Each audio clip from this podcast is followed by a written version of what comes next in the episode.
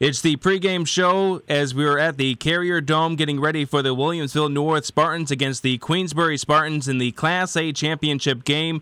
And here with me is Coach Mammoliti. He's the head coach of the Williamsville North Spartans. Thank you for joining me. Thanks very much for having us. Big game for your team a few weeks ago when you defeated Sweet Home, ended their 69 consecutive Section 6 victories. How good did it feel to hoist the Section Six crown? Yeah, I think it was it was a great thing for our kids. It was a great thing for our, community and our school. Um, you know, we'd been working all year. Our goal was to get to the playoffs, and uh, after a couple, uh, um, uh, you know, really really uh, great wins against Grand Island and uh, previously against South Park, you know, to play Sweet Home and have that chance to play a team that, as is accomplished and uh, um, uh, and have as, as great a program as they do was uh, was quite a challenge for us, but it was quite an honor.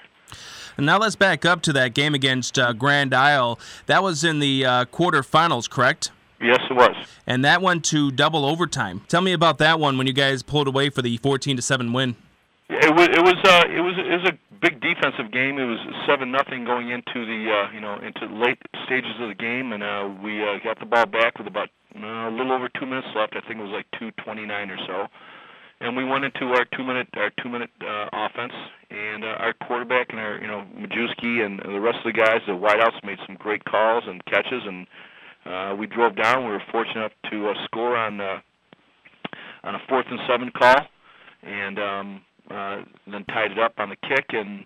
Um, there was uh, just a few seconds left, and uh, they uh, they hit a couple long passes, and went for the field goal, and uh, one of our, one of our, uh, our unsung heroes, uh, uh, Nick Ames, came through and blocked the, blocked the kick, uh, the, the, field goal attempt. So that sent us into uh, overtime, score for score, and then uh, we went into doubles, and we held them on their first attempt. Um, uh, we picked off their pass, got the ball back, uh, drove down to about the eight, and then ran in. Derek Geiser ran in from the eight for a score to win the game. Now, tell me about uh, entering the Section 6 playoffs as the number seven seed. Obviously, you had a little bit of adversity. How did you get your troops ready to go for the Section 6 playoffs? Um, you know, one of the things we've uh, we've tried to do this year, we we've worked on a couple things, and and mostly they're mental. Uh, the first thing was we we have a saying uh, that says the most important game is the next. So we try to keep our kids focused by uh, by doing that and you know, and always adhering to that and say, okay, we know what's coming up. It's that, and so I think it's done. It's worked itself, and I think we've done a great job with that, uh, keeping our kids uh, where they need to be. Now, Eastridge, 43 seconds left to go. mm-hmm. Majewski there with a pass, 18-yard pass to Kelly for the touchdown. How good did that feel? Oh, it was uh, it was unbelievable. It, it's sort of what we've been doing, like I said all year. Our, our second thing we we've worked on this year uh, we started with um, uh, last year. We uh, sort of bit the bullet and we played with uh, six sophomores and a freshman. And we lost last year four games, and all four games we were winning in the fourth quarter. So in the off season, uh, we we came up with a theme, and our theme was one word was finish. And it sort of played itself out now throughout throughout the playoffs, and especially in that game too. We thought we played a pretty good first half.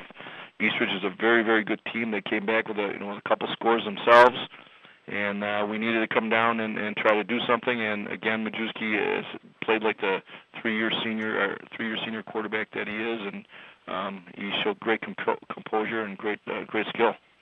Now, the game against Union Endicott, you had the score at 27 to nothing entering the mm-hmm. fourth quarter. All four scores coming from you first before Union Endicott was able to put 14 up on the board. Tell me about that game.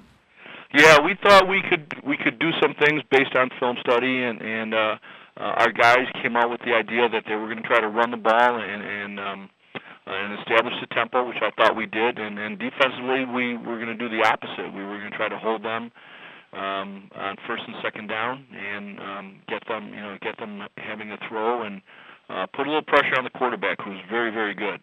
Uh, we got them rolling a little bit, maybe out of what their normal game plan was, and um, uh, it seemed to work.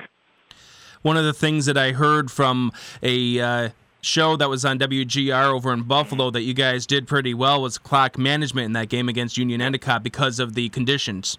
Yeah, we we thought we uh, uh again based on uh, um, based on the, the situation in the game, uh, we we played a lot with our with our big package at times and try to grind out the clock a little bit, especially in the second half. And after that, uh, uh, that score that to bring it to 27, uh, we thought we needed to do that because they have a pretty explosive offense, and you know at any time they could throw a few down. So um, it was imperative for us to uh, be able to, to run the ball and eat up some clock.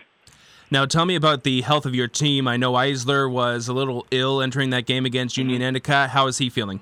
He's he's doing terrific. Yeah, I think we had a little bit of the flu bug going around last week. We had three or four kids who uh, um, had the same type of thing going on, and uh, uh, luckily, you know, they all they all powered through it um, and, and made it and made it clear. And uh, this week, everybody seems to be uh, uh, raring to go.